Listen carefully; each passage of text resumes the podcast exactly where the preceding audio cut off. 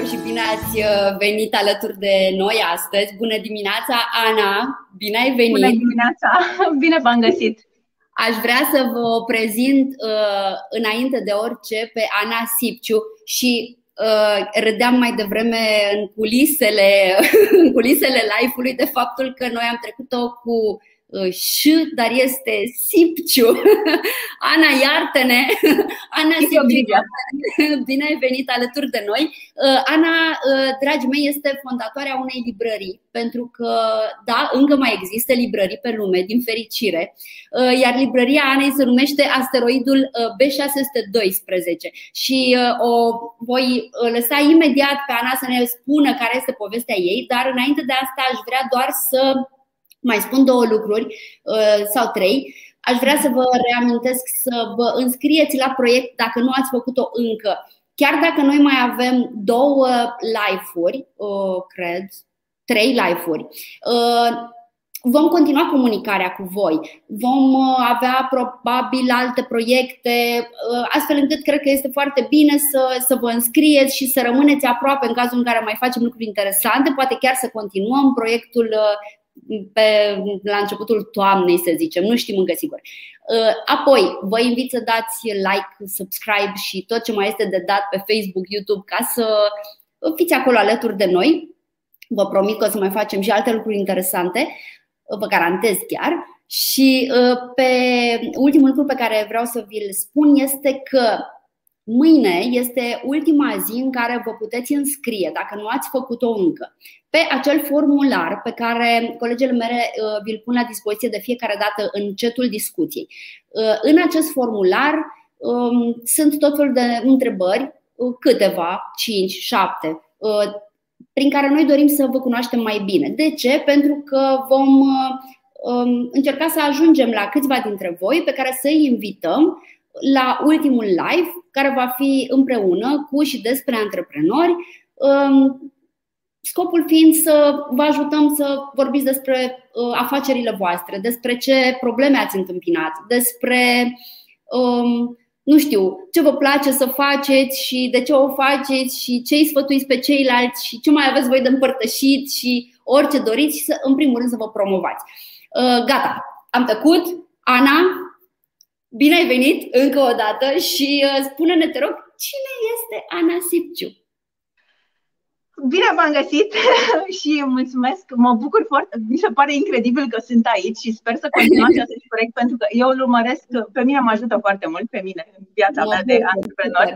Da, mă ajută extrem de mult acest proiect pentru că întotdeauna să te ajută să știi că trec și alții prin aceleași lupte cu tine, să te conectezi cu alți oameni, să vezi cum, cum abordează ei problemele și, bineînțeles, și tipsurile practice sunt absolut senzaționale, deci eu sper din suflet să să-l continuați și mi se pare uh, fantastic că sunt aici, sunt foarte emoționată la modul pozitiv Păi, uh, nu știu cine sunt eu, chiar mă gândeam pe drumul încoace pentru că știam că o să mă întrebe asta. da. da, sunt o persoană obișnuită, sunt bucureșteancă, născută și crescută în București. Am lucrat în corporații foarte mult timp, până acum uh, doi ani, ceva de genul ăsta, când uh, eram foarte nefericită la birou și credeam că din cauza biroului sunt nefericită, dar nu era birou. Eu, în orice caz, mi-am dat demisia. Ulterior, m-am dat seama că problema era la mine, nu la, uh, nu la loc de muncă. Da și uh, după o scurtă perioadă așa de, de vacanță, am uh, deschis această, acest spațiu, să-i spunem un spațiu pentru, pentru copii și povești și cărți și, mă rog, noi, noi ne place să spunem că este un spațiu de descoperire. Eu, cărțile sunt, pentru mine cărțile au contat foarte mult în copilărie. Eu am fost genul de copil care stătea foarte mult în casă și citeam continuu și nu ieșeam afară și nu aveam decât foarte puțin prieteni și mă rog știți cum sunt copiii aceia. Nu știu dacă mai există în ziua de azi, ca să fiu sinceră, cu atâtea tentații, dar uh, uh, da, știți cum sunt copiii aceia care preferă să stea și să evadeze într-o lume din povești, cam așa eram eu. Și uh, totdeauna a fost pentru mine un spațiu de, de siguranță, așa, cu când te gândești așa la senzația plăcută din copilărie fără griji, pentru mine e conectat automat cu, uh, automat cu activitatea asta de a citi, la fel și ideea de descoperire, de descoperire și de călătorie virtuală așa în uh, mintea ta. Și uh, așa cred că am ajuns la, așa cred că am ajuns să deschid o librărie pentru copii, nu neapărat. Mie, eu și acum citesc, citesc cărți pentru adulți, în principiu, evident, dar uh, cărțile pentru copii sunt o zonă, sunt o zonă specială. Și cred că mi-am dorit mai mult un spațiu din ăsta foarte fain de conexiune, de deschidere și de descoperire, așa. Ok.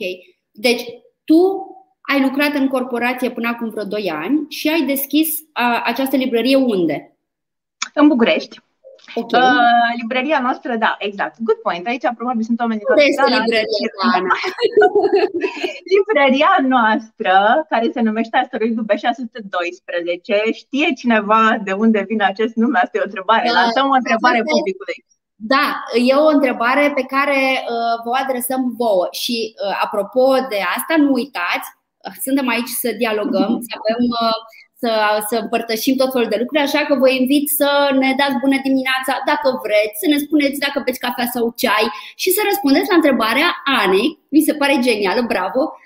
Ce este asteroidul acesta? Așa, o să, dacă nu, dacă nu se ghicește răspunsul, nu căutați pe Google, don't da, Google da, asta da, este regula numărul unu.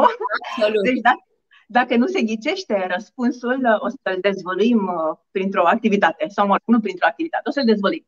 Așa, uh, librăria este în Cotroceni, okay. în Cenu, în cele în cartierele foarte drăguțe din București, e foarte aproape de grădina botanică, dar da. e destul de. Noi, noi suntem, nu suntem într-o zonă comercială, deci e o zonă așa, mai trebuie să o știi ca să vii până aici. E o zonă cu blocuri de locuințe și cu multe clinici medicale, pentru că așa s-a întâmplat. Ceea ce a fost o alegere, n-a fost. A fost o alegere, sincer, făcută pe baza cheltuielilor la momentul la care am făcut-o, da. pentru că avem o chirie mult mai mică decât dacă am fi într-un spațiu cu un vat comercial uh, mai mare, ceea ce ne-a ajutat enorm, considering pandemia și toate, mă rog, o să vorbim despre da. chestiile probabil. Da, da. Așa? Dar este un spațiu care are un vibe foarte bun. Nu știu, nu pot să le explic, dar din prima clipă în care am venit aici am simțit că are o energie pozitivă și asta și combinat cu faptul că mi-l permiteam, adică mi-l permiteam, a fost, uh, da, cam asta a fost uh, motivul pentru care l-am ales. Ok. Și deci ai deschis această librărie când? Am deschis de Crăciun 2019. Deci cu o zi înainte de... dinainte de Crăciun. Era 22-23 decembrie, cam așa. Mm-hmm. Da, am avut, da, cu, am avut vreo două luni așa înainte de pandemie. Am închis după aceea pe 11 martie. Aia a fost. Da, da. Uh, unul dintre motivele pentru care am invitat-o pe Ana alături de noi astăzi este uh, pentru că, cel puțin pentru mine, povestea e uh, definiția uh, unei povești inspiraționale. Să deschizi un magazin fizic înainte de uh, pandemia pandemiilor și tu să fii uh, un an mai târziu aici să vorbești despre asta, mi se pare extraordinar. Și vreau să vom ajunge să vorbim despre aceste lucruri, vom ajunge să înțelegem care a fost, cum ai făcut tu, dar vreau să te mai întreb. Deci tu ai deschis în, uh, înainte de Crăciun 2019 și uh, cum ai făcut? Uh, aveai deja o audiență, ți-ai pregătit deschiderea sau ai deschis, ai deschis ușa, ai pus cărțile Ceva și... Ceva de genul ăsta, da. Okay. Deci, înainte, să, înainte de restul discuției, trebuie să avem un disclaimer. Eu nu sunt un mare specialist. Nu este ca și când acum avem acum un trec record de reușită. Eu sper că o să reușim să fim pe un trend ascendent uh, și că o să ne stabilim în piață și o să fim mari și o să cucerim România. Am tot felul de visuri de mărire, dar nu am soluții. Adică pot să vă spun doar ce am făcut eu și nu întotdeauna, nu, nu știu dacă am făcut lucruri de bine, pentru că am făcut majoritatea lucrurilor din instinct. Deci problema, mă rog, problema, desfășurarea situației a fost următoarea. Eu am petrecut uh, aproape un an până de când îmi dădusem demisia până când chiar să mă apuc să muncesc de librărie, pentru că eram, cu toată onestitatea, paralizată de groază. Deci eram îngrozită da. și eram așa, aveam o situație, probabil că știți, senzația în care știi că trebuie să faci lucruri, pentru că eu deja mă gândisem, adică deja aveam ideea de librărie pentru copii în cap, dar nu aveam o foaie pe care să fi scris nimic despre asta, o schemă, un început de business plan, nimic. Și mă trezeam din asta și mă gândeam, Doamne, trebuie să mă apuc de business plan. După care îmi găseam cu totul altceva de făcut toată ziua. Și da. am trăit așa foarte multe luni în această paralizie efectivă. Până când, cu totul întâmplător, am văzut anunțul, m-am gândit, hai măcar să mă uit după niște spații, să mă prefac că fac ceva. Da. Și am văzut totul întâmplător uh, online anunțul pentru spațiul ăsta și mi s-a părut foarte cald, așa, de la bună Nu pot să explic sincer care a fost uh, atracția, pentru că na, e un demisol, așa, nu, nu știu. Și zic, hai să mă duc să văd tot spațiul ăsta. Și când am venit aici și am întâlnit și pe proprietari și mă rog și am intrat, nu știu, am avut așa un sentiment foarte pozitiv. Asta era în octombrie, deci era foarte târziu în an. Da, am da, avut da. așa un sentiment pozitiv și zic, poate că hai că asta o fi uh, uh pasul, știi, semnul divin de care aveam nevoie. Mă rog, și am încheiat contractul și acum, de pentru că aveam deja contractul încheiat, chiar trebuia să mă apuc să fac ceva. Știți, e ca și când atunci când le zici prietenilor că încerci să te duci la sală și chiar trebuie să te duci la sală, că altfel te faci de rușine. Da, da, da, și, da, da. Uh, da, exact.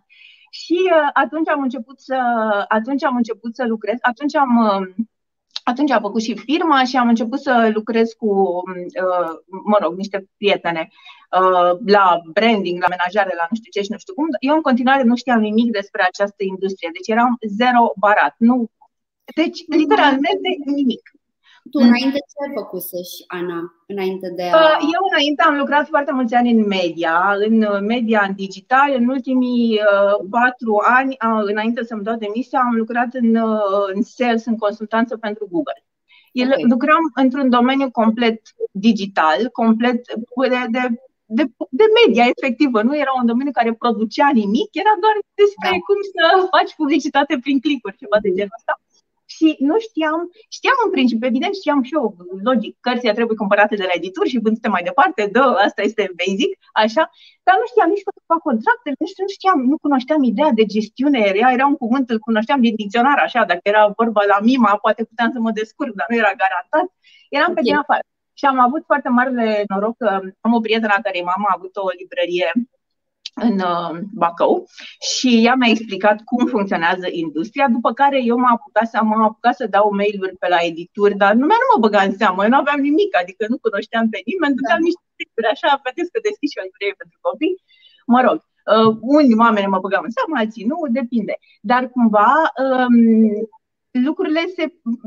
Știam că trebuia să le mișc și până la urmă în decembrie, când aveam spațiu aproape gata, am zis fie ce-o fi, eu de Crăciun deschid, no matter what, nu mă interesează, poate să fie și gol, deci era așa, nu se nu, nu mă interesează ce se întâmplă, trebuie da, să deschid. Da. Asta se leagă și cu faptul că eu iubesc foarte mult Crăciun, este sărbătoarea mea preferată și eu îmi doream, eu în fiecare an uh, dădeam o petrecere tradițională de în a doua zi de Crăciun la mine acasă și atunci cumva în capul meu s-a asociat ideea asta de petrecere cu deschiderea librărie și am zis, după aia avea un weekend, două zile la Crăciun în care o să fie așa de uși deschise, să vină cine nu știu ce, o să mâncăm prăjituri, o să bem vin, nu știu, dacă vă mai aduceți aminte cum era înainte de pandemie, când actually ne adunam toți în același loc și mâncam prăjituri de pe aceeași farfurie, era așa o senzație și um, am pus anunț pe Facebook deschiderea librăriei și gata, asta a fost. Și mi-aduc aminte cu o zi, în toată chestia asta eu am fost singură. Eu sunt uh, uh, ceea ce numește administrator unic sau ceva de genul ăsta, unic fondator sau whatever. În fine, deci m-am apucat singură. Deci uh, mie îmi place să zic că sunt a single mom în această, în această situație. și uh, m-am lovit, de, m-am lovit de faptul că, pe care eu nu știu de ce nu m-am gândit la el, că trebuia să le fac pe toate. Eu, pentru că am fost întotdeauna angajată, eu nu realizam că cineva altcineva, că cineva nu știu, uh, șterge pe jos înainte să vină la birou sau uh, cumpără cafea și hârtie igienică să fie acolo pentru angajat și așa mai departe. Și m-am trezit că trebuia să le fac pe toate, de la, nu știu, contracte da. sau mai știu eu ce chestii importante, până la adunat frunzele căzute de pe trepte și așa. Și a fost foarte copleșitor din acest uh, punct de vedere. Și cu două zile înainte nu, cu o noapte înainte, de fapt, aveam și eu niște cutii de cărți primite de la edituri de care fusese de acord să colaborăm și le îndesam acolo pe rafturi, deci a fost un heirup uh, dificil, așa, la început, dar adrenalina te ține cumva în, uh, în începuturile astea, te ține în formă. Um, urma să îți pun o altă întrebare, dar am primit uh, între timp de la Ancuța în primul rând, un compliment care ne spune ce energie faină transmite Ana. Bună dimineața! Mulțumim frumos că ești alături de noi și te întreabă, uh, Ana, dacă poți să ne spui câte ceva despre banii de investiție, cum i-ai distribuit uh, procentual? Deci o să spun, o, acum o să fie probabil prima chestie rușinoasă pe care o să o spun în momentul ăsta. Nu am avut niciun da, da, niciun, ba nu, Ba nu, deci una din părțile bune, deci unul dintre lucrurile care m-au ajutat foarte mult, trebuie să recunosc așa și considerând da. ce urma să fie, este da. că eu am avut, am avut niște economii proprii și o rezervă de bani.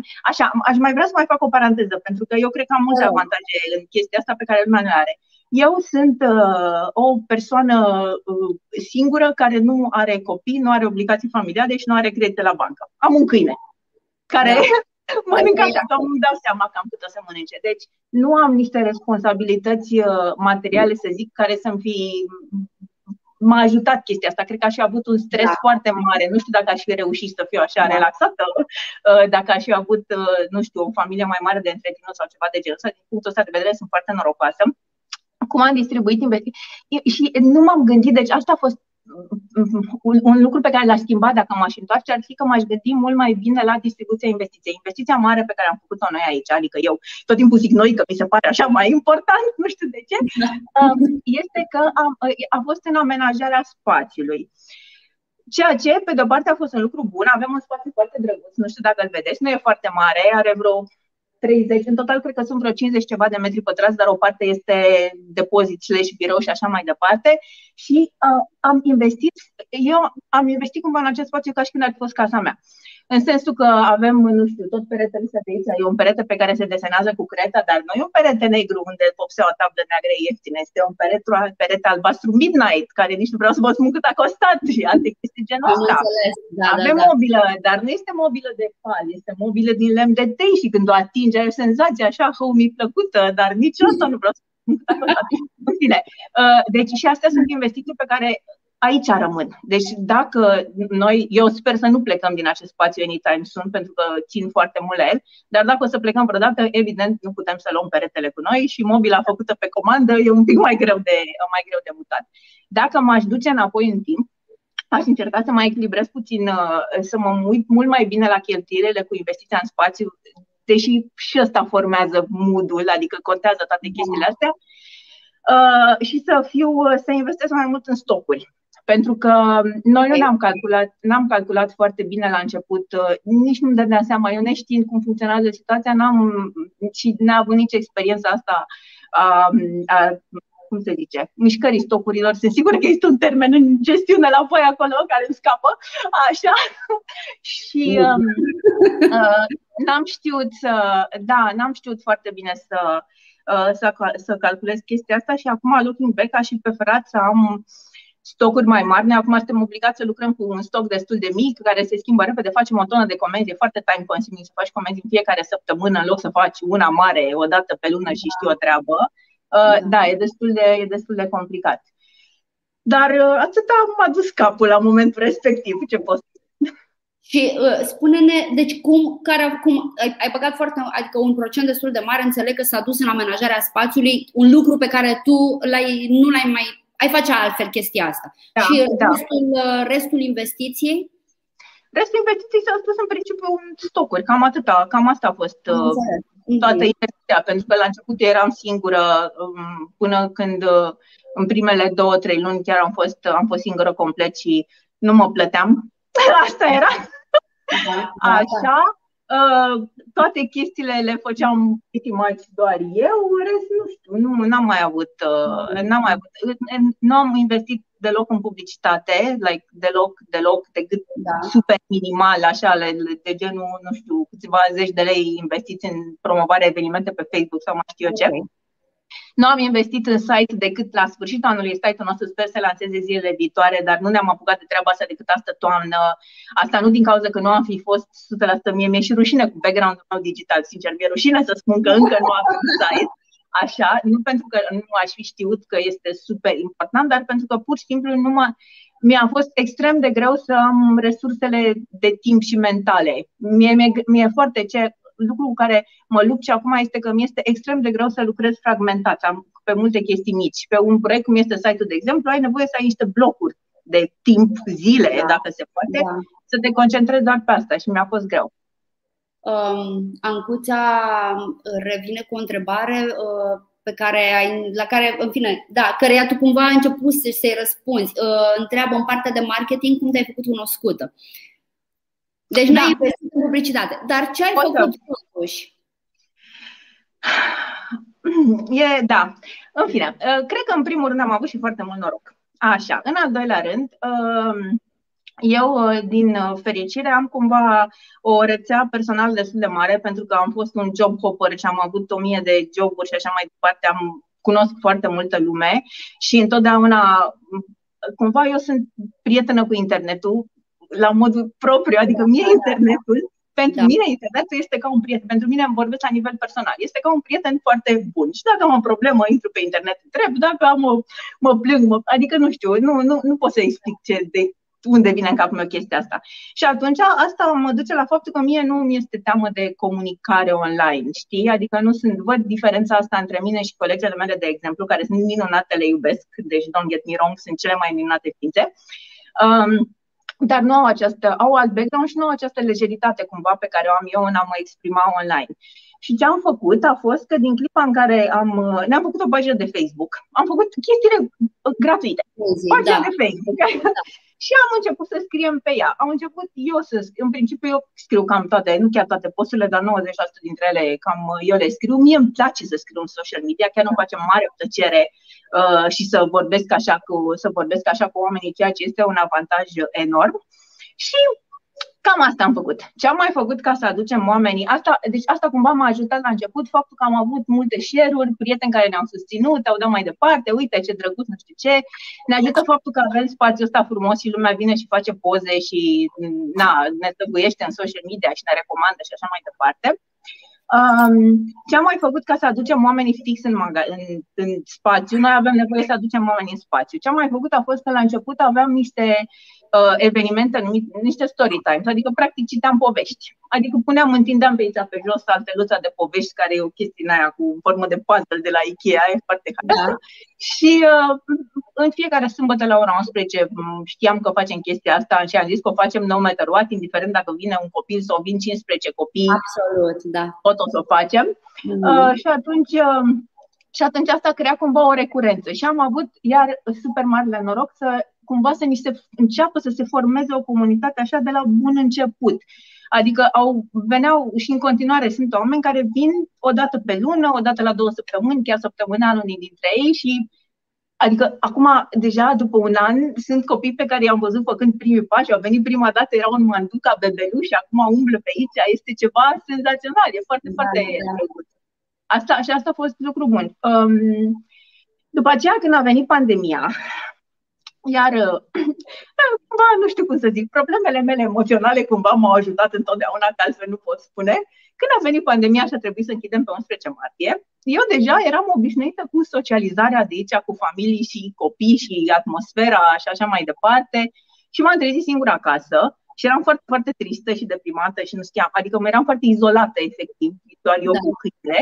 Și atunci dintr-o nevoie de conexiune cumva, m-am gândit să încep să fac story time-urile pe Facebook, adică să citim, să citesc poveștile. Eu la momentul ăla eram încă singură și uh, m-am gândit să încep să citesc poveștile efectiv pe video pe Facebook, în afară, înainte, adică dacă nu mai putem să le facem aici, măcar le facem acolo. Da. Și aici m-au ajutat următoarele chestii.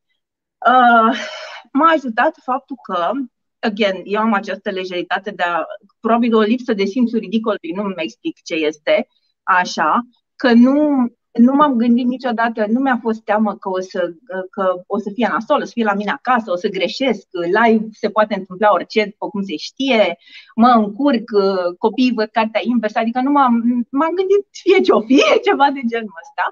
Și am început foarte repede. Adică, imediat cum s-a instituit lockdown noi am început să facem aceste story times, pentru că deja după o săptămână, două, făceau o grămadă de lume. Deja nu mai era da. nimic interesant. Numai da. că noi la început eram deja și oamenii din comunitate veneau și le urmăreau și probabil că ne-a ajutat și platforma socială, imaginez, pentru că sunt mulți oameni care au venit și au început să se uite la story times, pentru că tot așa le făceam regulat, că asta este super important, să faci lucrurile regulat, așa să ai o um, și atunci, în perioada de lockdown, cu toată sinceritatea, pentru noi a fost bună, pentru că sunt mulți oameni care ne-au descoperit atunci, deci care atunci uh, au, na, au, au aflat despre noi, au început să se uite la video, după aceea au început să facă comenzi, ori au venit după ce s-au mai ridicat restricțiile librărie. A fost, cred că cumva asta n-am făcut, am făcut un marketing după ureche, aș putea să-i spun, dar cumva în tot ce facem încercăm să Uh, încercăm să facem lucruri care ne plac nouă, în primul rând. Este, eu am ajuns la concluzia, asta vorbeam uh, mai devreme, înainte să intrăm, uh, înainte să intrăm în direct, dacă tot nu suntem, nu avem, uh, nu știu, niște șefi sau nu avem o structură sau niște lucruri obligatorii de făcut, uh, măcar să facem lucruri care ne bucură. Asta este obiectivul meu și pentru mine și pentru colegele mari să ne bucurăm de ce facem. E una din uh, noi suntem o super companie, avem și valori de brand, adică don't get me wrong, avem uh, declarație, misiune și viziune, iar una din valorile noastre este acest joyfulness, bucuria. Uh, și asta, cumva, dacă tu faci un lucru cu bucurie, el cred, se transmite, fără să faci alte eforturi. Pur și simplu trebuie să te bucuri de el. Și în al doilea rând, încerc uh, nu că încercăm, nu știu cum să formulez chestia asta, pentru că iar e o chestie instinctivă. Noi ținem foarte mult la oamenii din comunitatea noastră, la oamenii care ne vizitează. Deci, literalmente, eu îi consider pe toți niște prieteni. Chiar m-am împrietenit pe bune cu, cu unii dintre părinții care uh, vin, foarte, uh, vin foarte frecvent la noi. Și atunci, na, când vin prietenii la tine, vrei să faci lucrurile faine pentru ei, vrei să le arăți cele mai bune, să, cele mai bune chestii, să le faci niște servicii mai speciale, să-i faci să se simtă bine. Și acest lucru îi face să ei să se întoarcă și să ne recomande mai departe. Avem noroc, avem review-uri foarte bune. Dar uh, nu e, cum să zic, nu e o rețetă, pentru că e pur și simplu din instinct. Adică sunt unde, pentru unii oameni facem niște lucruri, pentru alți oameni facem alte lucruri. Pur și simplu ne folosim instinctul efectiv în a comunica cu ei. Mm. Nu, de asta zic că nu am, am o rețetă. Uh, bine, faptul că aveți review-uri bune, cu siguranță nu, este, nu ține de noroc, dar uh, voiam să, voiam să uh, punctez două lucruri pe care tu le-ai spus. Le-ai spus râzând, ca și cum ar fi absolut normale și simple și voi știți astea, și, dar nu, sunt, nu foarte multă lume le aplică neapărat și în primul rând, uh, este faptul că um, voi aveți o viziune și o misiune, aveți niște obiective.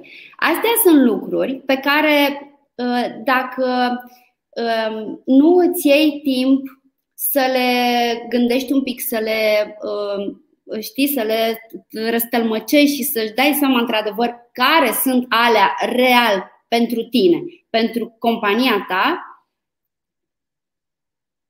mi se pare mai greu să avansezi. Și aici aș vrea să vă provoc și pe voi și să ne spuneți care sunt uh, misiunea, viziunea uh, fiecăruia dintre voi dacă aveți deja un business, pentru că mi se pare foarte important. Te rog. Da, scuză-mă, uh, da, exact. Ai, ai ridicat mâna la școală, am zis. da, am ridicat mâna că știu că ai zis că ai zis două lucruri, dar aș vrea da, da, da, mai am Da, aș vrea să vorbesc puțin despre chestia asta pentru că, într-adevăr, este foarte, uh, este foarte importantă. Noi avem această viziune și misiune dinainte să deschidem și anume mi-aduc aminte foarte clar că eram, cred că în noiembrie sau ceva de genul ăsta, eram aici, era șantier încă și așa mai departe și eu stăteam la o masă și mă gândeam ce fac aici? Știi? Care, care este faza? De ce o fac? Adică ce vreau să transmit mai departe? Care e șmecheria? Eu mi-am dat seama că eu, eu cumva cred și am mai auzit chestia asta și eu cred că e adevărată că fiecare business răspunde cumva la o nevoie personală a fondatorului. Pentru mine este clar că această librărie răspunde la nevoia mea personală de comunitate și familie și, slavă Domnului, o, o răspunde, destul de, răspunde destul de bine. Dar cumva ai nevoie să structurezi în scris de ce faci chestia asta și ce e important este să ai misiunea, să ai valorile, dar să ai și cum se traduc valorile în realitate. Și o să spun cum avem noi. Noi avem misiunea noastră este să uh, deschidem lumea copiilor. Eu am pornit cumva, uh, aoleu, deci Miruna, ți-am zis că eu vorbesc foarte mult, te rog să mă oprești când este cazul. Eu am pornit cumva de la da, am pornit cumva de la una din frustrările mele de adult izvorâte din copilărie și anume faptul că mi-am dat seama Și eu niciodată nu mi-am imaginat în copilărie că aș putea să am alt job decât să stau la birou. Deci nu mi-a trecut prin cap, pur și simplu. Iar eu, eu sunt o persoană foarte activă. Uh, pentru mine e greu să stau la birou toată ziua. Este foarte, este, mă apucă nervii, deci nu, am nevoie să mă mișc, să mă duc de acolo-acolo. Și um, le zic tuturor că dacă eu știam că, ar fi, că există o posibilitate pentru mine, m-aș fi făcut pădurar sau ceva, să fiu în mijlocul naturii, nu să stau în corporație câte 10 ore pe zi la calculator. Asta mi se pare groaznic. Dar nu m-am gândit, pentru că în jurul meu părinții mei toți erau na, în diverse roluri din astea statice de funcționar și așa mai departe, prietenilor la fel, nu m-am gândit, n-am văzut că există și altă posibilitate. Și atunci există, se zice chestia asta că you can't be what you can't see, știi? Adică nu poți să fii ceea ce nu poți să fii. Și atunci misiunea noastră este cumva să deschidem orizonturile copilului și să arătăm toate posibilitățile din această viață, mă rog, toate, câte ne, ne duc și pe noi capul, de să le arătăm că există și alte lucruri decât cele pe care le văd ei în lumea imediată. Iar cărțile sunt un tool foarte bun pentru asta. Dar ceea ce vreau să subliniez este că pe noi ne ajută foarte mult această, să știi că mai am pe tema asta, așa, ne ajută foarte mult această misiune pentru că nu este numai despre cărți. Și asta vorbeam iar înainte să începem live-ul. Eu nu consider că asta este doar o librărie pentru mine, din punctul meu de vedere, asta este o platformă de descoperiri, pur și simplu. Și asta ne permite ca, dincolo de cărți, să, să facem și alte lucruri. De exemplu, anul trecut, una din chestiile pe care le-am uh, făcut a fost că am făcut un uh, weekend cu. Uh, s-a numit Persei de Summer Camp și practic am fost uh, un weekend, de fapt o, o, două zile și o noapte, cu copiii la cort, la munte, ca să, le, ca să mergem să, să-i lăsăm pe copii să experimenteze prima lor noapte la cort. Am avut câteva familii, mă rog, noi am organizat evident cu un ghid montan, adică să nu credeți că eu de capul da, meu da. iau copii și așa mai departe, așa. Dar ideea era să le deschidem orizonturile către această, eu sunt foarte outdoorsy așa de genul meu, uh, către această viață dincolo de betoane, știi, dincolo din București, să vadă cum este să dormi în natură, să te uiți la stele. A fost super, n-am văzut nicio stea pentru că era norat, dar în afară de asta a fost senzațional. Da. Așa, deci asta zic, faptul că avem o misiune, deci când ne gândim la misiune cumva, trebuie să ne gândim la ce vrem să schimbăm în viața omului. Că misiunea, eu nu cred că misiunea mea e să vând cărți. Misiunea mea este să se, se schimb perspectiva copilor. Care sunt tulurile pentru misiunea asta? Doi, avem partea asta de valori. Uh, noi avem trei valori, sper să mi le amintesc. Una este joyfulness, bucuria, alta este etica și a treia este, am uitat, community, da, community, ceva de genul ăsta. Da, belonging, exact, belonging i-am zis, da. Bun. Uh, joyfulness înseamnă să ne bucurăm și să aducem bucurie în jurul nostru. Etică înseamnă să fim corecți și să lucrăm corect. Uh, și asta, mă rog, o să revin. Așa, iar community înseamnă partea asta de inclusiveness, să, să să creăm o comunitate în jurul nostru, dar și să fim, să acceptăm, adică să fim inclusiv, știi? Adică să nu facem diferențe între copii să, sau, mă rog, între alți oameni și așa mai departe. Și ceea ce vreau să spun și este super important, la, e un lucru foarte important la care să ne gândim când ne gândim la valorile noastre, este că valorile trebuie să se traducă în niște comportamente, în niște behaviors. Degeaba zici tu că valoarea ta este etica dacă asta nu se traduce și în comportamente. Și atunci, în harta pe care am făcut-o eu atunci, atunci am avut așa o jumătate de zi în care am făcut toate chestia asta, a fost așa o revelație pentru mine, nu știu de unde mi-a venit. Așa, fiecare din aceste valori înseamnă comportamente. Și acum, ce înseamnă, ce înseamnă etica la nivel de valori? Înseamnă că lucrăm legal, că ne plătim furnizorii la timp, că na, uh, plătim niște salarii care sunt corecte la momentul ăsta, când avem și angajați, la momentul respectiv era așa, na, da. n-am fost corectă cu mine, că nu m-am plătit acum, dacă stau să mă gândesc. Ce înseamnă joyfulness? Știi cum traducem asta în, în comportamente efective? Ce înseamnă, uh, ce înseamnă comunitate și încredere? Uite, încredere, de exemplu, înseamnă faptul că nouă ni se mai întâmplă, ni s-a întâmplat foarte rar, dar ni s-a întâmplat, să vină un om să vrea să cumpere niște cărți, să nu-i meargă cardul. Dacă nu-i merge cardul, eu îi dau cărțile respective să le ia acasă și îi dau și factura, îi trimit factura pe mail și el urmează să facă un transfer. Da. Um, asta este când ai niște valori, dar nici niște behaviors bine definite, te ajută să iei decizii, pur și simplu. Deci este un tool extraordinar de, extraordinar de ușor de implementat, te ajută să iei decizii, te ajută să îți instruiești echipa, pentru că Până la urmă, asta este, uite, chestia asta cu um, chestia asta de, de care ți-ai zis acum cu factura, cu omul care nu poate să plătească fix în clipa aia în magazin, în principiu, dacă un angajat este singur aici, nu știe ce să facă, na, nu știe ce să facă, dar el își amintește că valoarea noastră este încrederea și atunci care da. este comportamentul pe care îl generează încrederea? Comportamentul ăsta. Și sunt extraordinar de utile pentru că exact, te ajută să mergi și să știi care sunt pașii, așa că să mergi mai departe și să fii consistent cu tine însuți cumva. Da, și te ajută să construiești uh, strategii în jurul lor. Chiar sunt foarte utile. Uh, da, al doilea lucru pe care voiam să-l spun mai devreme, pentru că a revenit în tot ce ai spus mai uh, tot ce ai spus Așa. acum uh, și pe care aș vrea să-l punctez pentru cei care ne urmăresc este faptul că uh, eu nu cred că există brand sau, în fine, companie, whatever, care să-i fie bine dacă nu își iubește și nu își respectă consumatorii, clienții. Și tu ai vorbit de, cumva indirect despre acest respect, pentru că voi chiar țineți. Ai, cred că ai spus ceva de genul că nu, chiar da. ne pasă și vrem să. Uh, este și vreau doar să-l punctez, nu vreau neapărat să mai, uh, să mai vorbim despre asta, dar să punctez faptul că uh, cred că e foarte important să îți pese de oamenii care, um, care interacționează cu tine. Este fundamentul pe care apoi construiești absolut tot. Um, și trebuie să fie sinceră toată treaba. Adică autenticitatea asta și uh, autenticitatea, respectul sunt niște valori care vor dăinui, cred, um, da, pururi uh, în lumea antreprenoriatului, dar mi se par cu atât mai valoroase acum, mai ales cu tot ce se întâmplă și, în fine. Știi de ce? Pentru că un antreprenoriat, practic, mie mi se pare again, nu știu dacă gândesc bine, dar mie tot timpul mi s-a părut că orice relație de, relație de, de business sau personală e același lucru. Deci contează cum se simt oamenii, știi? Este ca o relație personală. Dacă nu ai cum să ai relații bune cu un om, dacă tu nu-l respecti sau nu-ți pasă neapărat de el. Evident că nu trebuie să-ți pese de nimeni, știi? Adică nu trebuie să-ți pese de toată lumea și să faci un efort pentru chestia asta, da. dar uh, e bine să alegi să faci ceva pentru oamenii de care îți pasă, știi? Na. Exact, exact.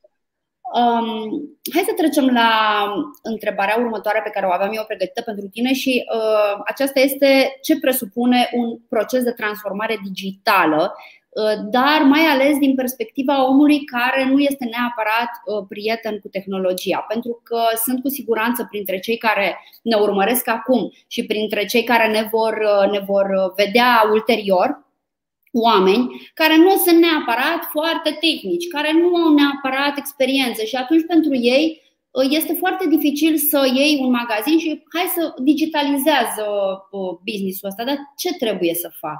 Știi? Pot să spun cum facem noi, așa. Da. Nu știu, depinde ce înseamnă prieten cu tehnologia, pentru că, uite, eu, deși sunt prieten în sensul că stau pe Instagram toată ziua, nu sunt neapărat uh, prietenă în sensul că sunt foarte tehnică, adică sunt chestii pe care nu să le fac și așa mai, și așa mai departe. Nu, că nu uh, face ce, cu ce se mănâncă un uh, Google Ad și ce trebuie să facă și dacă trebuie să-l facă sau dacă trebuie mai. Adică sunt atât de multe posibilități în acest moment încât, ok, eu ce fac? Încotro mă îndrept. Păi, um, eu cred că, în primul rând, trebuie să realizezi și ce poți și ce nu poți să faci și ce nu poți să faci să, să uh, delegi la un specialist.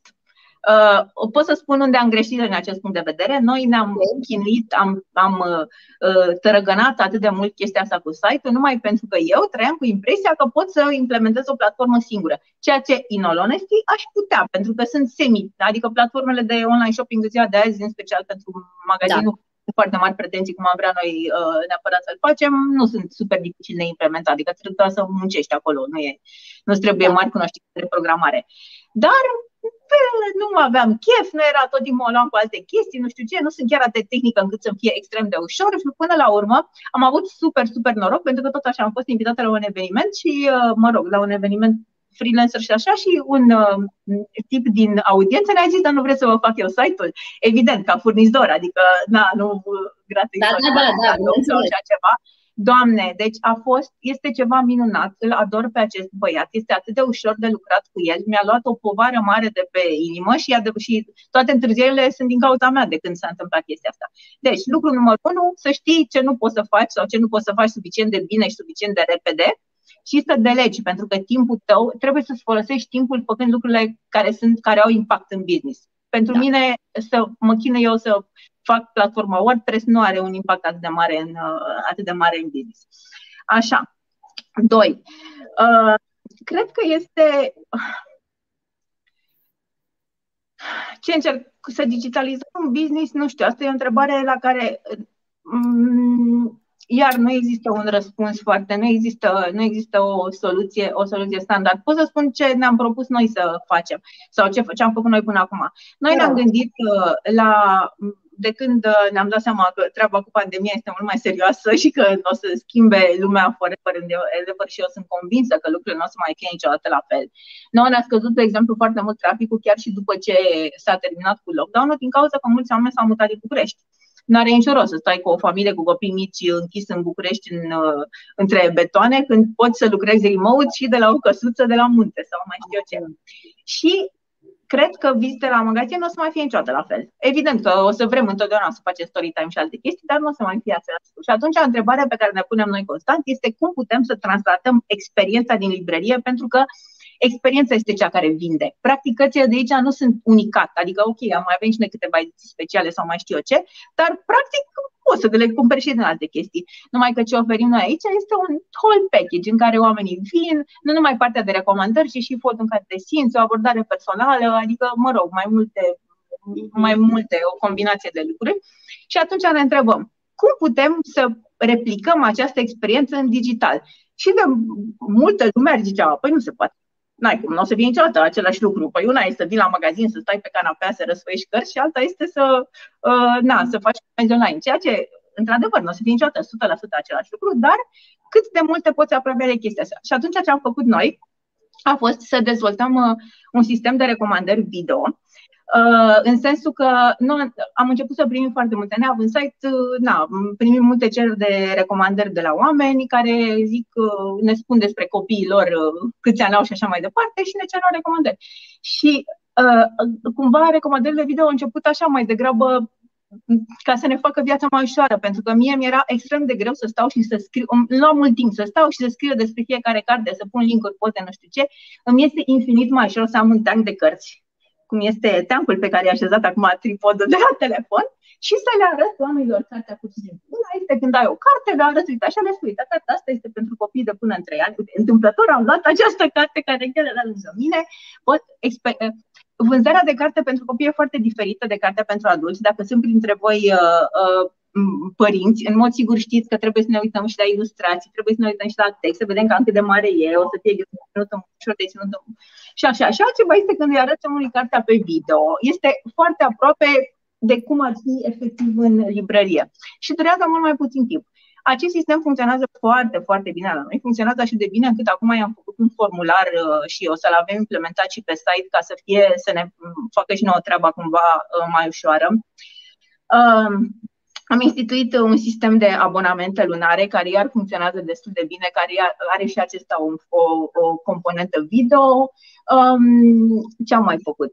Am făcut, în continuare facem uh, evenimente o, offline am mai făcut asta toamnă când era cald pentru că avea niște trepte așa drăguțe în față la librărie și putem să da. facem un mini amfiteatru și să avem o distanțare socială cât de cât. Nu, în librărie nu o să facem în spațiu indoor decât după ce o să fie 100% sigur, uh, dar am făcut lucruri care se întâmplă, care se întâmplă în afara librăriei, nu știu, story time park și alte chestii de genul ăsta, care nu sunt digitalizare, dar cumva întotdeauna avem grijă să avem și componente Uh, video care să te ducă în, uh, să te, să te ducă și să în partea de, în partea de digital. Încercăm să ne gândim încercăm să ne gândim de ce vin oamenii la noi, ce vor să obțină de aici și cum putem să le dăm asta în online. Cam asta este, cam asta este toată, toată treaba și să da.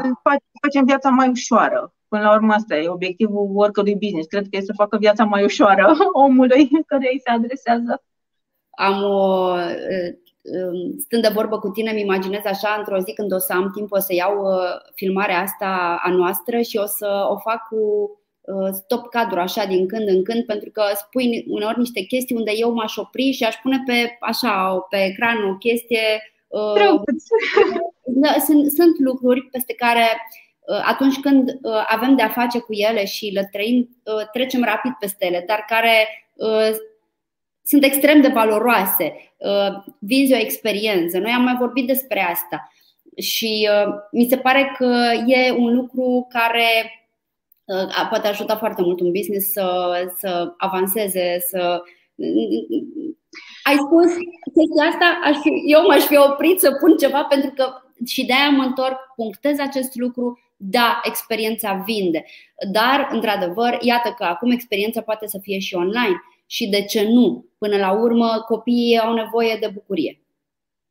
Da, dar trebuie să te gândești, uite, sunt niște chestii extrem de simple. Chestia este că, în primul rând, trebuie să încerci. Până nu încerci să faci un lucru, nu vezi dacă funcționează și când încerci, să vezi dacă da. poți să-l faci mai bine. Uite, de exemplu, la chestia cu video, ce am observat, deci ți-am zis, a început complet ca, din lene, pentru că mi-era lene să scriu și mi-era simplu pe video. Dar după aceea am observat că în treaba asta pot să mă adresez direct copilului. Exact. Noi în librărie avem o regulă Uh, copiii sunt priviți exact cu același nivel de respect ca și adulții, în sensul că dacă intră o familie, salutăm părinții, dar salutăm și copiii, da. la nivel lor, vorbim cu ei și așa mai departe, pentru că ei sunt musafirii noștri principali. Da. Dacă eu trimit o recomandare text părintelui, părintele se uită, ia niște decizii. Dacă, dacă fac un video, pot să-i zic, bună Cosmin, bună Vladimir sau așa, uite, știu de la tatăl tău că îți plac cursuleții. Ce zici de cartea asta cursuleț? Sau whatever, da. e ceva da, e ceva mult mai, uh, mult mai interactiv cumva și pentru ei și părinții se pot uita împreună cu copii și adică pot să aleagă cartea împreună cu copilul exact ca în librărie. Asta este, na, Asta e o chestie pe care, sincer, am descoperit făcând-o. Nu ne-am gândit de la bun început. Cam orice faci, mm, trebuie să experimentezi. Nu o să-ți iasă bine de la început. Da. Și aș mai fi făcut un stop cadru imediat uh, acum când ai spus uh, că trebuie doar să încerci. Uh, da, lucrurile trebuie, trebuie cumva demarate. Uh, trebuie să nu te tem că să greșești. Asta este extrem de important, să nu te tem să greșești, pentru că dacă ai o comunitate, noi nu ne temem să greșim, știi de ce? Pentru că avem o comunitate foarte faină care ne, ne susține în sensul că înțeleg că suntem și noi oameni. Știi? Asta este, asta este este cumva foarte important. Când ai această conexiune umană, înțeleg că și noi suntem oameni, e posibil să nu meargă niște lucruri și așa mai departe. Doi, dacă greșim, recunoaștem și uh, reparăm greșeala sau facem ceva ca să se, ca să nu, uh, na, omul să nu fie supărat sau, mă rog, să fie recompensat pentru dacă a da. suferit uh, printr-o chestie. Dar niciodată, să știi că este, există și uh, o uh, nu știu dacă e o regulă sau mă rog, am citit, eu am citit pe vremuri niște cărți despre uh, domeniul hotelier. Eu cred că noi suntem cumva la intersecția între hospitality și educație și Horeca și așa mai departe, pentru că domeniul ăsta hotelier de ospitalitate este un domeniu de tu vrei să te simți ca acasă, să te simți bine și așa mai departe. Și există, cred că Ritz Carlton, dacă nu mă înșel, are o școală foarte bună de hospitality și am citit undeva într-o carte sau articol, nu mai țin minte, următoarea chestie care este super adevărată. Uh, un consumator, un, să zicem un consumator, noi nu le zicem consumator de obicei, dar mă rog, un client, va avea o relație mult mai bună cu tine după ce ai, de, ai avut o criză și ai, ai depășit-o cu bine decât dacă n-ai fi avut deloc, știi? Adică dacă tu ai o problemă cu un client, dar rezolvi problema aia într-un fel în care uh, el se simte mai bine, după aceea se simte băgat în seamă, simte că i s-au ascultat nevoile, că a fost înțeles și că așa mai departe și că cineva a fost acolo pentru el, ulterior da. este foarte posibil ca el să devină un fan mai mare al tău decât un consumator care n-a avut, a avut o experiență flawless n-a avut nicio treabă, n-a avut, a avut un review Absolut. bun și a fost foarte fericit. Da. E ca în viață. Când trecem dintr-o criză în relație, e posibil ca relația să fie mai exact. Și pentru că ne, ne și uh, rezonăm cu lucrurile, să ne identificăm cu oamenii care trec printr-o, printr-o problemă, uh, cu vulnerabilitatea lor. Atunci da, exact. este uh, expusă, este și frumoasă și, într-adevăr, da. duce la încredere. Uh, da, exact, exact. Vorbeai despre, vorbeai despre comunitate și uh, urma să te întreb acest lucru la care cumva ai răspuns, dar hai să îl formulăm cumva. Um, ce rol joacă în viața librăriei tale comunitatea? Este e totul, da, exact. Comunitatea este extrem de importantă și uh, avem un, sunt extrem de recunoscătoare pentru această comunitate pe care o avem. În primul rând pentru că eu aveam, eu la nivel personal aveam nevoie de ea, că de asta am început toată treaba asta. Da. Uh, este extraordinar de rewarding să simți că oamenii sunt, uh, sunt alături de tine. Este foarte importantă pentru că sunt ei, sunt majoritatea oamenilor care vin și cumpără de la noi și ne susțin că altfel, na, da. ar, fi, ar fi mult mai dificil. Ei sunt oamenii care ne recomandă și trimit prieteni și așa mai departe și sunt oamenii care ne și ajută să învățăm și să creștem, să experimentăm, știi? Adică toate greșelile pe care le-am făcut au fost greșeli făcute cu comunitatea noastră și da. într-un fel sau altul, na, am trecut peste ele sau nu. Nu cred că nu fiecare om care strece pragul ajunge să fie parte din comunitate, știi? Asta este treaba. Un lucru pe care noi, care noi am avut așa oarecare noroc este că noi n-am investit în publicitate plătită practic deloc încă, aproape deloc, foarte, foarte puțin. Adică ce am investit a fost să facem lucruri drăguțe, nu știu, să facem stickere, semne de carte, să le dăm copiilor, să facem biscuiți, iar să le dăm copiilor vremea când era safe și alte chestii de genul ăsta. Um, așa, deci asta a fost. N-am investit în publicitate plătită. O să ajungem, nu exclud chestia asta. Mi se pare un lucru, publicitatea plătită mi se pare o chestie super, dar uh, o, încă nu suntem la, uh, la nivelul acela.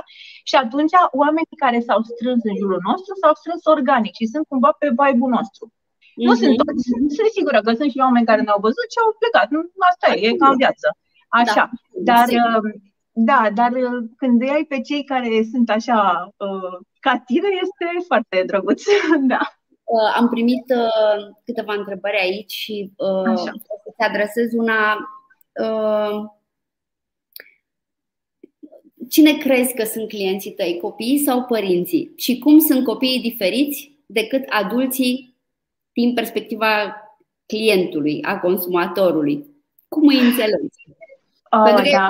factorul de decizie e părintele, pentru că cel mic nu are cont bancar. Încă.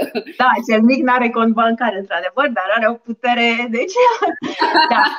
Um, de da, e o întrebare foarte bună. Să știi că eu cred că sunt și copiii și părinții în uh, aceeași, în aceeași măsură. Depinde, dinamica este foarte diferită în, în uh, foarte multe familii, știi? Sunt, uh, sunt copii care vin și sunt lăsați părinții, le dau voie pur și simplu să aleagă orice, așa. Sunt părinți care preferă să aibă un cuvânt de spus, să se uite pe carte și așa mai departe. Mm, depinde foarte mult. Noi, sincer, de foarte multe ori suntem obligați să convingem copiii să nu vrea o carte. Adică în sensul că părintele deja are un teanc de cărți cu care este la casă și copilul mai vrea încă una și noi trebuie să-i explicăm, uite, o să fie tot aici data viitoare, uite, scriu numele tău cu un bilețel și ți-o pun deoparte, o să fie pentru tine, promit că nu o dau nimănui, nu putem, trebuie să fim cumpătați și nu putem să cumpărăm tot odată și așa mai departe. Um, cum era, cum sunt copiii diferiți de adulți? Asta, asta, asta era întrebarea, nu? Clienți fiind, da clienți fiind, uh, copiii sunt niște clienți de o sinceritate dureroasă. Așa, există, sunt copii, ca și părinții, copiii sunt niște oameni și ei. Sunt fix și niște oameni, dar sunt mai micuți. Asta este. Și atunci fiecare are orgolile proprii, ori timiditățile proprii, ori preferințe și așa. Sunt copii care, noi ne place foarte mult să interacționăm cu copiii, le citim dacă e cazul, ne jucăm cu ei, na, desenăm pe perete sau alte chestii de genul ăsta. Chiar ne place chestia asta. Da. Dar nu toți copiii apreciază acest lucru. Mie mi s-a întâmplat să mă duc să cer să interacționez cu o fetiță, să zic, să-i arăt o carte și ea să-mi spună pleacă. Sau așa ceva. Da, pleacă, lasă-mă. Deci da. foarte sincer, ceea ce este absolut minunat. Da. Da, exact, dar trebuie să nu iei personal. Asta este ce am învățat eu din, uh, din de fapt, nu cu toată lumea. Important este să nu iei feedback-ul personal pentru că nu e vorba despre tine, pur și simplu e un, e un moment. Da. Uh, mai avem aici uh, pe ce alte platforme digitale Uh, vreți să vă mai promovați în afară de Facebook? Uh, întreabă cineva dacă ați luat în calcul TikTok. Da, da, mulțumesc pentru, pentru această întrebare. Video. Uh-huh. Da, da, da, da.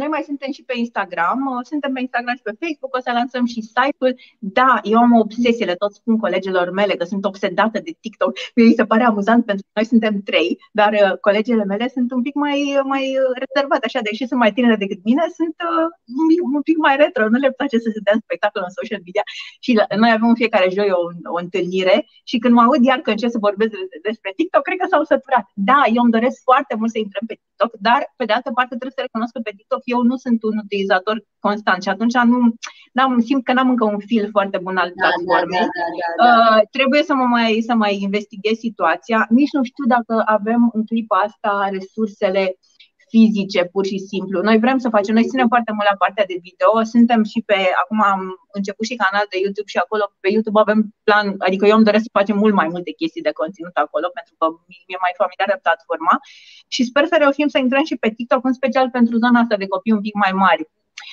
Da. Să zicem, nu știu, de peste 9, 10 ani, 9, 12, mm. ceva. Asta e, o, asta e un target mai dificil la noi, pentru că la noi majoritatea uh, clienților, ca să zic așa, sunt uh, familii cu copii până în 5-6 ani. Copiii până în 5-6, până în 5-6 ani sunt duși de colo-colo de părinți și cumva sunt mult mai influențați de părinți cu ce citesc și așa mai departe. Însă de pe la 7-8 ani încolo, deja copiii au mult mai multe preocupări, au o voință proprie, sunt copii care nu le mai place neapărat să citească unora, alții sunt uh, da. devoratori și așa mai departe și sunt și un pic mai timizi, le, nu, copiii mici vin și ia, iau toate cărțile, dau jos, nu ai nicio treabă. Copiii mai mari sunt așa. Absolut. Da, e altă, altă relație și acolo, da, chiar mai avem nevoie să lucrăm. Uh, apropo, uh, ai menționat, uh, ai menționat conținutul. Eu mai am câteva întrebări pentru tine și o să le, o să le chiar dacă ne apropiem deja de o oră, dar mai stăm puțin. Spune-mi, te rog, despre conținutul pe care uh, voi îl creați uh, și, în general, despre conținut. Cât de frecvent ar trebui uh, publicat conținut nou? Plecăm de la premisa că este conținut original sau uh, ce mai e curated pe acolo și cât de voluminos, cât de relevant, evident, și ce îi sfătuiești tu pe cei care ne urmăresc din perspectiva aceasta a conținutului? Ai menționat video uh, și postările pe Facebook. Um, ce alt tip de conținut mai faceți? Uh, păi, Ai menționat și da, da. Ai menționat și da, da. YouTube, da? Da, da, da. Uh, da, mă rog, acum l-am început. Ce mi se pare mie mai import, foarte important la conținut este să aibă, și nu zic că noi facem tot timpul așa, dar aspirăm spre acest, spre acest da. ideal, este să aibă o rutină. Noi acum, de exemplu, am început să uploadăm în fiecare vineri un filmuleț cu noutățile săptămânii și vreau să ne ținem de el, chiar dacă uneori avem foarte multe noutăți, alteori foarte puține spre deloc, să inventăm ceva ca să știm că în fiecare uh, vineri avem noutăți din librărie. Aș vrea să avem un post pe Facebook și, uh, și Instagram în fiecare zi, dar nu se întâmplă chiar așa tot timpul, pentru că, sincer, nu, eu, e vina mea, nu m-am adunat să fac un calendar, un calendar corect de social da. media, dar în mod ideal, eu aș vrea să avem o structură de conținut, să știm că vinerea avem noutăți, nu știu, luna avem autor români, miercuri avem poezie și așa mai departe, ca să dăm. Uh, este ca la parenting.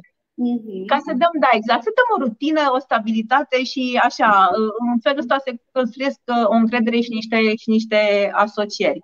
Da. Și de asta, din cauza asta, cred că este foarte important să-ți dai seama ce poți să faci și ce nu poți să faci. Pentru că, uite, eu, de exemplu, îmi doresc să facem un podcast. Îmi doresc foarte mult să facem un podcast, am uh, această idee, așa, dar nu știu dacă o să avem, dacă o să avem resursele de timp mai mult, că financiar nu e foarte scump să uh, nu e foarte scump neapărat să ai un podcast. Da. Um, dar uh, e important să, stabi- să stabilești ce nu poți să faci și să nu te apuci de o chestie și să te lași după o săptămână că îți dai seama că gata, n-ai fost în stare. Da. Nu ai reușit. Consecvența, exact.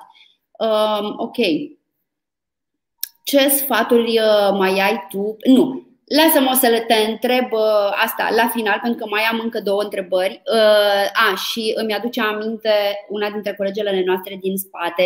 V-am mai povestit despre Andreea și Irina, colegele mele care au grijă de noi da. și ne aduc aminte să nu uităm să vă reamintim, pentru că văd că nimeni nu a răspuns despre uh, asteroidul B612. Ah, exact, da, da, da. Hmm. Uh, haideți să vedem mai aveam aici o întrebare. În ce măsură crezi că următorul pas în viitorul marketingului sunt comunitățile? Ție mi se pare o întrebare foarte interesantă. Da. Uh, în mare în măsură. Businessul tău este cumva uh, definit și ghidat de uh, această comunitate, da? E însuflețit de ea. Da, cred că, da, cred că comunitățile sunt esențiale și cred că relația este, este esențială. Dar, on the other hand, nu cred că reușești nimic dacă, adică cred că este, nu poți să-ți propui, gata, o să construiesc o comunitate. uh, cumva tot de la produs și de la, tot de la ce ai tu de oferit începe. Asta, asta este baza și comunitatea cumva mi se pare că se construiește, vine natural după ce tu, după ce ah, cum să zic, you put yourself out there, este ca în relații, again, dacă tu ai ceva de oferit și uh, arăți lumii cumva, uite, ăsta sunt eu și asta pot eu să fac și îmi doresc să-ți ofer, comunitatea oamenilor care sunt pe vibe-ul tău potriviți cu tine, se va da. forma da. așa, se va forma organic. Da. da, da, organic. Dar este importantă și cred că în viitor uh, și și acum, de fapt, și în viitor să fie din ce în ce mai importante valorile după care se ghidează un, se ghidează un brand, adică după care orice business nu trebuie să fii neapărat cine știe ce mare corporație, știți, ca să ai niște valori. Așa, Absolut. este până și, nu știu, o tonetă de băutură coritoare sau whatever a, trebuie să aibă niște valori pentru că și ea oferă o relație oamenilor care, uh, care trec și cumpără de acolo. Da. Uh, și mai voiam să te mai întreb. Uh, ai spus că una dintre valorile tale este joyfulness-ul. Uh, poți să ne dai exemple de alte comportamente aici, pe partea de joyfulness? Unde se manifestă această, această, această bucurie în uh, viața businessului vostru? Ah, doamne, nu știu, mi este foarte. Asta este uh, partea pe care este cel mai greu uh, să, să, dai, să dai exemple de comportamente. Dar eu pot să spun că la noi se manifestă prin faptul că ne dă nu știu, noi cumva ne gândim să facem tot timpul chestii care ne plac nouă foarte mult și ne aduc bucurie și ne entuziasmează, ne entuziasmează acest, acest lucru și cumva asta este contagioasă. Asta este, cred că este o valoare la care la care noi ne gândim mai mult la noi, cumva, nu, nu începând cu ceilalți. Uite, la etică, de exemplu, te gândești, etic, îi tratezi pe toți etic, știi, na, da, da, da, da, da, da, da.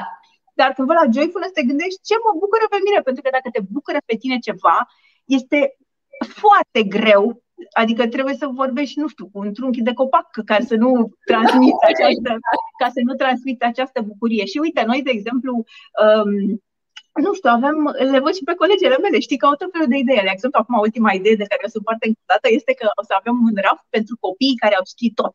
Pentru că avem părinți care vin și zic, copilul meu de, nu știu, 8 ani a citit tot. Ce poate să citească acum? Și tot este un cuvânt foarte mare. Și uh, ne bucurăm.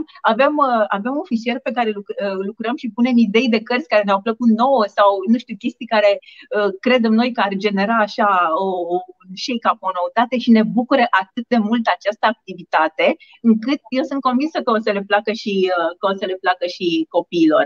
Și în general, da, să te simți bine, nu? Dacă faci, dacă știi, dacă un om vine la tine acasă, cum ar veni în spațiul ăsta și tu te uiți și zici, oh, ai venit, nu-i mai bine să vină a doua oară. Da, e important să te bucuri când uh, îți calcă oamenii pragul. Da. Absolut, absolut. Um, mai am o ultimă întrebare pentru tine și în timp ce vorbeai mă gândeam că întrebarea despre asteroid, îți propun să o trimitem în mailul pe care noi îl trimitem după fiecare discuție uh, poolului de uh, uh, persoane care s-au înscris la proiect și uh, uh, aș vrea să-i provoc să ne răspundă da. Uh, la această întrebare uh, în, în scris. Dar până, până atunci eu mai am o întrebare pentru tine acum. Care ar fi uh, sfaturile tale pentru antreprenorii care sunt la început de drum. Pentru că undeva targetul uh, evident al acestui proiect, uh, prima mea afacere, sunt antreprenorii care încep. Fie că au o idee sau uh, sunt deja de un an, doi, trei ca tine în business. Dar um, tu ai avut un magazin offline pe care l-ai adus online și un an mai târziu, în plină pandemie, ești aici. Minunat, este extraordinar ce sfaturi ai pentru ei? Oh, um, eu cred așa.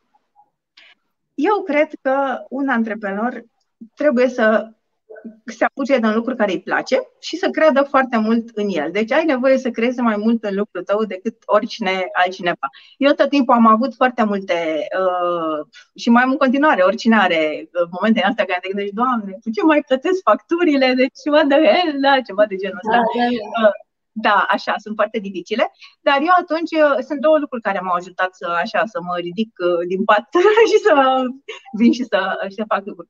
Odată mă întreb tot timpul dacă am făcut tot ce se poate face. Dacă văd, uite, văd că săptămâna asta am avut niște vânzări bune sau whatever, ceva n-a mers, mă gândesc oare am făcut tot ce puteam eu să fac, este, again, o să zic de o mie de ori aceea, este ca într-o relație. Am făcut tot ce puteam să fac ca să lucrul ăsta să iasă bine și de cele Mm-hmm. Da, de cele mai multe ori răspunsul este nu, pentru că aproape întotdeauna poți să mai faci un lucru. Acum, na, trebuie să ai și un pic de realist, să-ți dai seama când nu se mai poate, că există o limită pe care trebuie să, să, să ți-o pui înainte, să nu vrei să te uh, sinucizi în, într-o inițiativă care nu o să ajungă nicăieri. Asta este o dată. Doi, și asta cred că e foarte important la început de drum, uh, trebuie să îți dai seama că un business este precum, uh, nu știu, făt frumos care mănâncă jar și se transformă într-o lună de la zero la erou sau ceva de genul ăsta și trebuie să-i dai timp. Poate e o chestie e ușor exagerat, dar uh, și în primele luni mă gândeam, Doamne, deci nu, nu pot să mă aștept ca acest copil să, care e un bebeluș să se ridice și să înceapă să meargă să se ducă la facultate în luna martie, când eu am deschis în septembrie. Da. Este un toddler, are nevoie să-l ajut, are nevoie să-l îndrum. Deci toate principiile de parenting așa se aplică la, se aplică la partea asta de business în care trebuie să îți dai răbdare și să îi ierți greșelile businessului pentru că tu le faci, dar oricum înțelegi ce, înțelegi ce vreau să spun. Da. Deci să, să ai timp să, să-ți setezi corect așa o evoluție, pentru că nu o să fie de la zero la foarte nu știu, nici unicornii nu cred că au uh, crescut așa, mă refer la unicornii așa de business like. Asta și o chestie. Un alt lucru, un alt lucru foarte um, care cred, eu cred că ajută și că asta, că asta cred că e mai valabil pentru antreprenorii care sunt singuri, gen solopreneurs, sau cum se zice, știi, care încep un business da, Da, da very lonely job, a very lonely job. Pe mine m-a terminat singurătatea în acest punct de vedere. Este efectiv ca și când ai fi un părinte singur, cred. Și uh, pe mine mă ajută foarte mult uh, faptul că mă uit la, uite, mă uit la emisiuni cum este seria voastră de emisiuni, mă uit la podcastul și ascult podcastul cu alți antreprenori. Adică cumva mă simt așa în, nu, nu-mi place să mă simt izolată, chiar dacă doar ascult niște chestii. Da, Absolut. și o altă chestie, am auzit acest tip într-un uh, alt podcast și de fapt eu mă gândisem la el dinainte și am fost foarte mândră. Uh, să nu râdeți de mine, dar este foarte important să aveți un board. Așa, un board înseamnă un grup de, adunați-vă, nu știu, doi, maxim trei prieteni sau, uh, nu știu, cunoștințe, niște oameni care le pasă de voi și care au și niște uh, cunoștințe cât de cât business, cu care să discutați măcar o dată la câteva luni unde sunteți în business, cam cum vedeți viitorul, cumva să dați așa un fel de raport, pentru că dacă nu dacă vorbești doar tu cu capul tău, este foarte greu să ai oxigen. Ai nevoie de oxigen, de idei din afară. Să, până când și, și când vorbești singur despre afacerea ta, îți vin singuri idei. Și e foarte, e foarte, foarte greu să faci lucruri singur. Și atunci cred că e important să-ți găsești niște oameni cu care să poți uh, schimba idei și să poți, uh, să poți discuta și să le prezinți așa o viziune. Te ajută. Uh, mulțumesc frumos! Mulțumesc pentru toată, tot, toate, toate, toată nu, vezi așa sec cuvântul ăsta, informații, pentru tot sufletul pe care l-ai pus tu astăzi în discuția noastră. A fost, uh, a fost absolut minunat uh, și chiar mi-aș dori ca într-o zi să putem medita discuția și să apară așa acele concepte de business pe care cu um, atâta eleganță le-ai uh, și atâta simplitate le-ai, uh, le-ai introdus. E, e foarte, a fost extrem de uh, educativă discuția pentru, pentru cei care sunt la început de drum și nu numai, pentru că știu, eu, eu știu foarte mulți oameni care sunt deja departe în business, uh, branduri sau atât și ar avea nevoie să mai Uh, să mai audă unele lucruri. Uh, mulțumim mult, Ana, uh, că și ai eu venit mulțumesc. Noi. Și eu mulțumesc că mi-a făcut foarte multă plăcere, a fost super. Deci fiți atenți, am o propunere pentru voi, Miruna. Sper că, sper că n-am discutat cu tine. intermedia, spune. Da, exact, n-am discutat cu tine înainte chestia asta, dar acum am venit ideea. Deci, okay. referitor la asteroidul pe 612, propunerea mea este să-i trimiteți Mirunei sau nu știu, la adresa voastră de mail uh, uh, răspunsul până Așa. la sfârșitul săptămânii și Așa. cu adresa voastră și Miruna o să mi le trimită mie și eu o să vă trimit o carte care mi se pare că mie că e drăguță și ar putea să vă facă ziua mai bună. E posibil să fie o carte de copii, e posibil să nu fie o carte de copii pentru că aveți și un raf de adulți, dar o să fie o surpriză din partea noastră și uh, Ana, dă-ne, și o, dă-ne și o limită, dă-ne primii trei, primii uh, cinci, primul, Păi mă gândeam că cine răspunde până la sfârșitul săptămânii, câte răspunsuri te aștept să ai? Nu știu, primii, I don't know, 10? Nu, nu vreau să, ok, dăm totuși o cifră da. ca, în, ca, în, ca în management, ca în corporație. Dă-mi un deadline. Primii Dă-mi... 10, ok, primii, prime, primele 10 răspunsuri, dar promiteți, am încredere în voi, promiteți că nu ați căutat pe Google, da? Deci... Uh, revenim, deci vă, vă spun ce se va întâmpla. După emisiune, doamne, deci o să trebuie să încetăm să-i spun emisiune. După această discuție live, pentru că nu, nu este emisiune, după discuția live, uh, uh, veți primi uh, rapid, ne vom asigura că e foarte rapid mailul ca să aveți timp până la sfârșitul săptămânii, deși e doar marți, veți primi mailul sunteți deja obișnuiți cu ei, cu acest mail. Dacă sunteți înscris în proiect, dacă nu v-ați înscris încă în proiect, aveți link în discuția de astăzi. Vă înscrieți în proiectul nostru uh, și vă trimitem acest mail în care uh, veți primi întrebarea, uh, noi așteptăm răspunsurile, iar primii 10 vor primi o carte din partea Anei. Yay! O carte de trimite adresa poștală, mă refer la o carte fizică, da?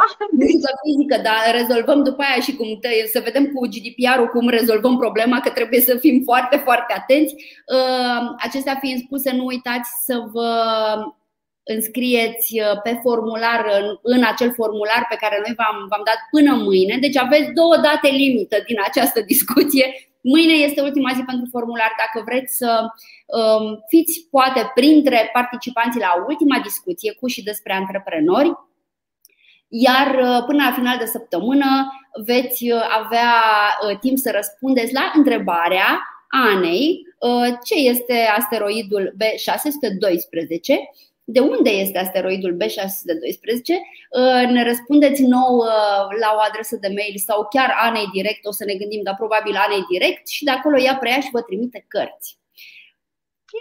Mai da. minunat atât, uh, nu știu cum să, în afară de faptul că e soare afară, uite că se întâmplă lucruri bune și frumoase peste tot.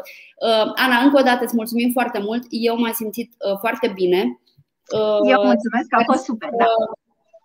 Sper să ne revedem în curând, să dacă mai facem uh, ceva proiecte de genul acesta, uh, o să mă gândesc la tine pentru că ai foarte, foarte multă energie uh, bună pentru oameni și dai curaj și încredere și speranță și uite că se poate și îți doresc foarte mult succes în continuare. Mulțumesc mult! A fost super, m-am simțit super bine cu voi și mulțumesc din nou pentru invitație. Sunt extrem de onorată, chiar sunt.